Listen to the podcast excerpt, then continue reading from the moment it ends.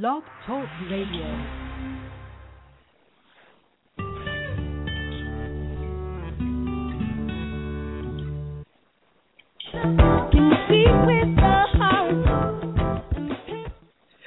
Hi everyone, welcome to the show. I keep starting before the intro, but welcome to the show this week. Um, thank you for joining me. Um, if this is your first time watching the show, welcome to Young Women Speak Out, which is a six-week program being broadcasted by the Sylvia Global Media Network to elevate the voices of young activists from around the world. Um, so far, we've had some really cool adventures. We've um, spoken to LGBT activists from Nigeria. We've talked about young women's leadership in Kenya um, and feminism and fashion in Ghana. So, some very exciting stuff. This week, uh, we are switching gears a little bit and moving to the Caribbean, which I'm really excited about. Um, and I will be speaking to a really, really amazing young woman from Grenada. Believe me, you're in for a treat. Um, as always, before we get started, just a couple of things to say. Uh, the show is being streamed live on the Sylvia Global website, um, which is sylviaglobal.com. If you'd like to catch any of the shows that you might have missed, you can look them up on the Sylvia Global YouTube channel. Um, they're all listed there. We've got all three shows there. And as always, folks, please uh, stay engaged throughout the show. I'm happy for you all to tweet questions to me, send me messages on Facebook. Um, I'm always, or email, I'm always looking out for feedback and comments about the show, um, but also for questions from my guests. So please feel free to do that. Um, and so this week we have a really, really incredible person. I'm really honored to introduce every, to everyone Malika Brooks Smith Lowe, who is an activist from the beautiful Spice Isle of Grenada.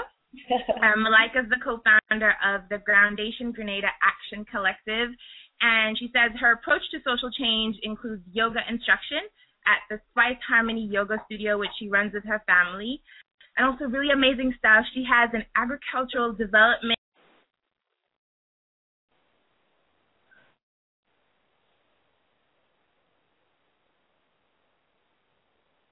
You hear it through there, just stop. No, I stopped it 'cause it's the wrong show. Come on, come on, come on now, people. Put yourself to the test. Every monopoly has a priority. We wanna be equally free. Some may hate me, discriminate me, but you can't change the way I feel. Everyone. Welcome to the show. Uh, my name is Amina Doherty, and I will be your host today. I'm really excited for this, our very first episode of Young Women Speak Out. Um, Young Women Speak Out is a six week program being hosted by the Sylvia Global Media. Um, and the purpose of the show is to elevate the voices of young women from around the world doing really cool and important work. Um, over the next six week, uh, over the next six weeks, I will be speaking to young activists um, from across Africa and the Caribbean that have found creative and engaging ways to bring together their work around women's rights, social justice, um, with their creative passions and the arts. So we'll be talking feminism, fashion, leadership, music, art, philanthropy, the whole works. Um, this week I have a really amazing guest, Spectra, on Twitter at Spectra Speaks, um, and I will let her introduce herself in a moment. Um, but before we get started, just a couple of things that I want everyone to remember. The show is streaming live on the Sylvia Global website, which is www.sylviaglobal.com. Also on the Sylvia Global YouTube channel.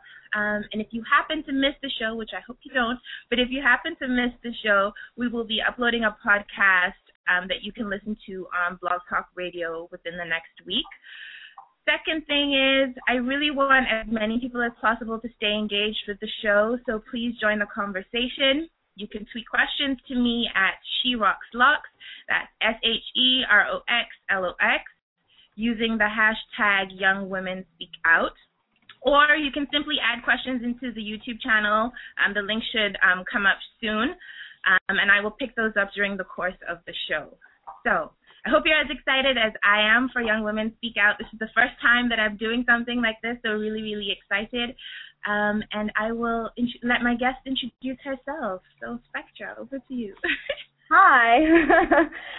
um, thanks for having me on here. Uh, it's this part is always really funky. I've done this so many times, but I never remember how to introduce myself. So, um, I'm an activist, a media activist. Uh, so my battleground is media. Um, I'm originally from Nigeria. I'm a writer. I'm an animal lover. I create things. I love people most of the time. Um, love animals all of the time, and I'm just really excited to be on the show. So let's start Yay. from there. Yay, thank you. Well, you know, it's funny because I was reading your bio on your um on your website, on your blog, which I really, really love. And for those of you that Uh-huh. have, don't know Spectra's website, it's www.spectraspeaks.com. Um, and I was, and I, I was, you know, I really like the description on there. But I was thinking of my, you know, how would I introduce you? And you know, I said when I think of Spectra, what comes to mind is this fiery African feminist, and this is the image. So come follow me, people. I have this like loudspeaker Okay. in one hand, a computer or a phone or whatever you need to blog and speak in the other, and it's like a massive heart spreading Afrofem love. So that's my idea of a, a Spectra superhero. Any um, creative awesome. geniuses out there that want to draw that and send that to me, please do. Um, so have I missed out anything, or have I pretty much got it covered? You know, that's really funny. Um I don't really I don't really see myself as a superhero. Um I see myself as a loudspeaker, absolutely, uh, for my story and for, for, for others who are not in a privileged position to speak. Um, but I think it's really funny that you have a cell phone or or something electronic. On the other hand, because I am a you know borderline millennial millennial because I was I was born in the age of the computer. I've been typing since I was seven. My handwriting is terrible. So most of my um, negotiation um, in the world has happened online. Um, I think most babies are born texting these days. So Yeah. um, it's really interesting to have that really big world view and like community love and then on one hand it's like but i'm on my laptop and you can see i'm in my messy bedroom so it's kind of like unglamorous I love it. very I love it. unglamorous but yeah that's that's my life I love it. Well, kind of to get started in our conversation, I'm actually going to take a question that is coming to us via Twitter because we're trying to stay as engaged as possible. So uh, this question is from at Black Girl in the Ring, who asks, "Did you choose your activism or did it choose you?" Wow, you know, I saw that early this morning and I said to myself, I am going to think about a response to that question and I never got around to it. Um funny because I was doing work. Okay, so you know, when I think about that, you know, this this idea of choice and since, you know, for people that are unfamiliar with my work, um, I use love as a um it's my compass, it's my navigation system. So I view my work through the lens of love a lot. Um and I talk about Mhm. love a lot. And so when people ask me, you know, did your activism choose you? Did you choose your activism? Like immediately that, that was my gut reaction. I mean, I thought about my relationship with my partner, Mm-hmm. and I was thinking, if people asked me, did I choose my partner or did she choose me? That would be a very complicated question because throughout our relationships, or or the beginning of our relationship, we were negotiating. Am I chasing you? Or are you chasing me? Like, what's what's going on here? Uh-huh. And it's a very it's a very develop uh, develop. I'm having an immigrant moment, a, a stage of development, right, Mhm. where you're trying to figure out your place, your role, um, how you can contribute, what you're bringing, and what what sucks about you. And so I think about activism in that way. I think about the times that you know, well, so even the name. It's funny. I only came to that name a few years ago, but I think about the times in which I've been called to do things that I normally would not have done, um, Mhm. and have surprised myself. I think about times when um, in the courting stage, and I was trying to figure this stuff out. You know, things that I did that were awkward, that were wrong, and how embarrassing it was, how cringeworthy it was. So I really do think about it as a relationship, and given that I'm in a a very happy relationship, you know, I think that love is a choice, and that you you choose each other every day. So Mhm. there's days that I don't want to do any work at all. I don't Mhm. feel like I don't feel like writing. I don't feel like um engaging. I'm tired of the world. I'm sick of it. Um, and then I come to the realization that maybe it's not the world is the problem. Maybe there's something that that is maybe I'm the problem, right? Mhm. And so Mhm. it's just it's really an ongoing relationship. It's like the person that you grow old with, you know. And activism came to me um, at a very young age, and I've been blessed, I think, you know, to to be able to grow from it. Um, so it's certainly a relationship that I choose, and it chooses me even when I don't want to to continue. But I think Right. that's the best, you know, best indication of any relationship. Well, I think that's a really, really great answer. And I would say the same for me. I mean, I've had young women that have come up to me and said, you know, can you teach us activism 101? Like, what's that about? And I, and I try and say, you know, you come to activism from a feeling in your heart that something mm. that you want to change something. And so that's kind of the message that, you know, I would like to put out there. And I think that that's kind of what you shared as well with, you know, it's something that you feel you know yeah. you're trying you, it's, it's something that you're trying to do and trying to change. So yeah. um i love that answer and i hope that answers the question black girl in the room. yeah i'm sorry whoever asked that question. I'm really long-winded because i'm a no, writer so no, no no no. I think you did a really great job and um so yes retweet us ask us more questions come back to us. But i think that you know what you did was help me segue into what i really you know wanted to talk about um first in this conversation which was um the politics of love. And actually, I, mm. I should say that that's how I found your work first. Um, really? When I didn't know you, I mean, that's how I found Spectra's work was her writing on Afrofem love. And that's what I would like for you to introduce to the listeners, to people watching. Um, what is Afrofem love, and and why should we know about it? Um, well, Afrofem love is a hashtag I created. I create funny hashtags all the time, but this one stuck. Um, I wasn't. I always say I was not. I was never indoctrinated to feminism, right? Mm-hmm. Um, I am a scientist. I went to you know really techie school. I was doing math, and I just I was very disengaged from like women's studies or gender studies or anything. But from a very very young age, um, women's issues have always been um, at the forefront of my mind. My mother is she's she's a philanthropist. She planned uh, women's events for for years, and so it's part of my childhood. It's part of my backdrop that I saw women doing things for other women and for young girls and for anyone in need from a very very young age. And it wasn't, at least in my household, it wasn't labeled as activism or even philanthropy. It was just something that my mom did.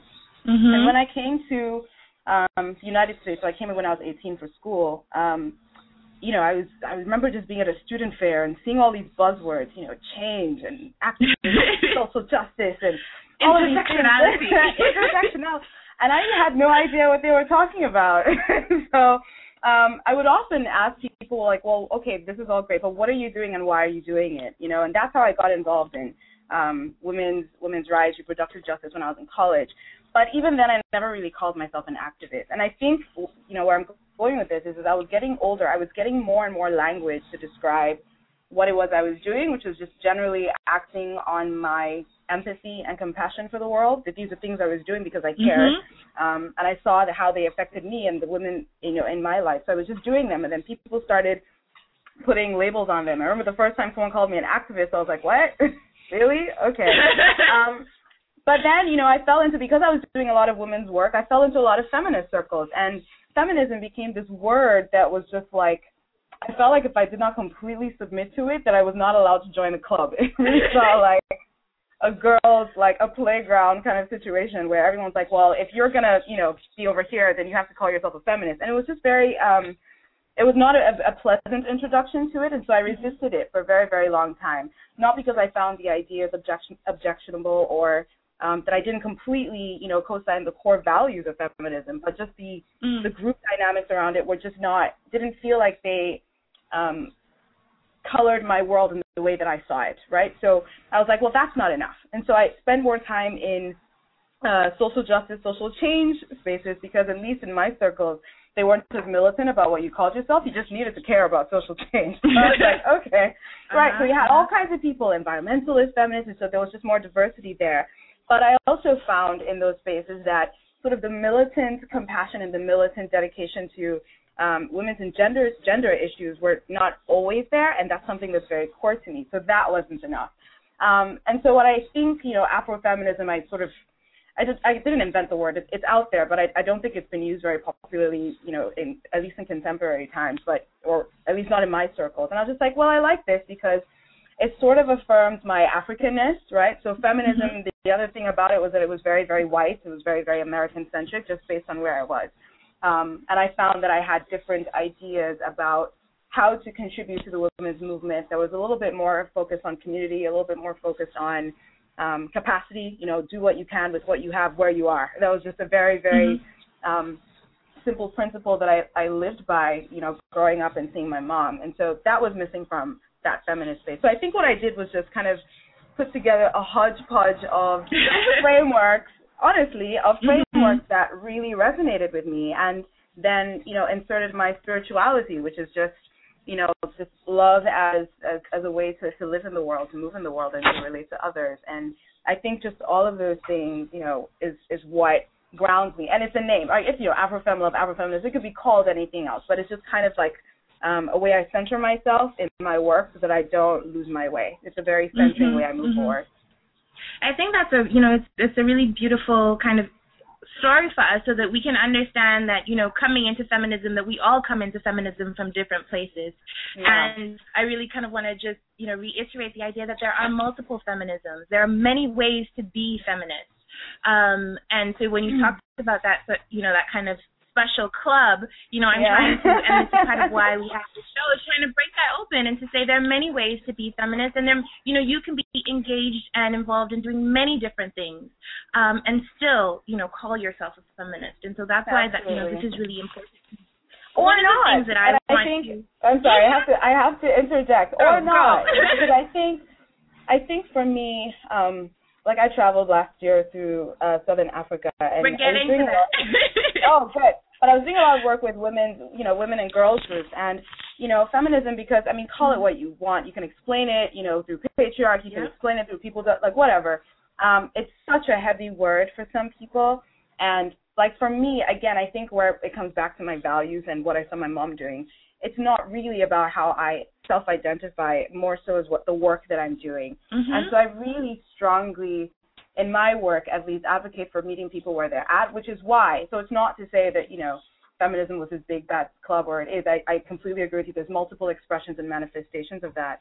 But I do think that there there needs to be a, a bigger conversation about um, this socially accepted, at least that I've seen, socially accepted um, demand that people label themselves feminists who are Mhm. just trying to do sort of gender justice work, right? So for me, it's like I'm proudly feminist. My work is proudly feminist, but it really depends on my space as well, right? So working in like a rural area with, with with women who have been doing, you know, gender equality work, but not necessarily calling it feminist work for whatever reason, it's important to me that you know the people that I work with, and especially myself, I hold myself accountable. You know, kind of lead with with what makes sense to them to get the work done. Um, so that's something I wanted to, to throw out there because it's very very important to me. That's awesome. And and you know, while we're talking about feminism, talking about African feminism, um, I Mhm. know that you're, you know, you you often tweet using the hashtag AfriFem, um, which Yeah. I know a number of African feminists use. But I want to ask you um, if you could, because I'm always trying to find, you know, new people to read or new things to learn. And so, if you could share, you know, one or two African feminists that have really inspired you, um, and you know, even if it's like a book that you've read by someone or a really life-changing critical text or something that has come, Yeah. you know, from an African feminist, if you could share that with us so that you know other people, you know, can can read or or look look Yeah. up. Self-identified or I mean, I mean, as, as you know, as you as you you know, Yeah. we've talked about it, you know, I read- ascribing yeah. certain politics. So so go for it. Yeah, I recently read last year. I read this book. I wrote a review about it on my blog. It's called "I Dare to Say," and it's an anthology um, written by or compiled by a Ugandan organization um, that like promotes women's voices in literature. Um, so they uh, they compiled an anthology that was about women dealing with different kinds of trauma, and it was divided into four sections. I'm, I hope I can remember them now. It was like war, um, so conflict, like gender and conflict. There was female Mhm. genital cutting. Um, there was domestic violence, and then there was uh, sexual assault. And I think, um, or I know, like that book completely, um, it was just so powerful because they they they worked with a group of writers who were interested in helping people document those stories, but then they worked collaboratively with the survivors of the different of the different kinds of trauma. So what it felt like a series of interviews, but in a very very beautiful narrative, painful, poignant form. Um, and it took me a very, very long time to get to the book because these were just such, such raw, uh, painful, and, and empowering experiences. It was all of those things. It was so complex. And that's why I really, really loved it. It wasn't trying to paint African women as, as victims, but actually, at the end of the book, I felt that they were so powerful and so amazing for t- telling their stories that I felt you know, what a privilege for me to be like, oh, I'm suffering through this book, I can't read it anymore, versus Mm-hmm. versus the person that actually um, had to relive that experience in, in, in words and in writing. So I really, really uh, strongly encourage people to read that book. It's called Remind us the name of the book. and the, the uh, I dare to say, and the organization is um, FemRite, F E M R I T E. Um, so Okay. that's one book. Um, and another film that I just really, really um, connected with a couple of years ago was Pariah. Um, Mhm. And Pariah is uh, a coming of age. It's a coming of age story. A teenager, black, um, lesbian, and um, dealing with gender. And what I really liked about that film is that you kind of, well, one, you don't see brown people. You don't see like people of African descent in LGBT films often. And so this one, the entire cast was like all brown. So like, get rid of that issue where like we have one stereotype and we're all angry. And we're all angry at the stereotype. So this is just like this is a full expression and diversity of like blackness and brownness. And then also, she was already lesbian. She already knew she liked girls, and so it gave us the room, or it gave the filmmaker and the audience the room to um, learn about different issues beyond the LGBT 101. But it's still a really, really good film for people who are interested in, you know, like what is it like to be an LGBT, you know, person of color or an LGBT Afro. Mhm. She's not African, but you know, we have shared experiences. So I really like that film. So um, Dee Rees, the director of that, is, is one of my heroes. Oh, good, good, good. Well, definitely, Yeah. we're gonna put the the links um, in the YouTube video so that everyone who has been following and wants to check out both of those, um, the book and the film, can can do that. Um, so this is a question that's actually coming from Facebook, um, and someone Oh. says, "Someone, all I'm all o-. I'm all over today. I'm on it. I'm being the social media guru person today." So Okay. this is a question from Facebook, um, and I think that it ties in with you know what you've just been talking about, uh, the power of media, and, and what you talk about a lot. You know the importance of as Africans, as women, as queer people, you know everyone telling their own story. So the question is, what is media activism, and how did you get into it? oh God, another long-winded answer. Um, media activism. So there's activism, which I think people have sort of a general understanding of. You just see something that you want to make better in the world, and you do it. Um, so that's that's how I define activism. Just doing whatever you can with where you are, with what you have, to make the world better. And media activism for me is doing that um, within the realm of media. So um, I think you know I always go back to the story because it's really the origins of where I started. I was um, a young Nigerian immigrant, you know, straight straight off the well, not the boat, but the plane, or whatever.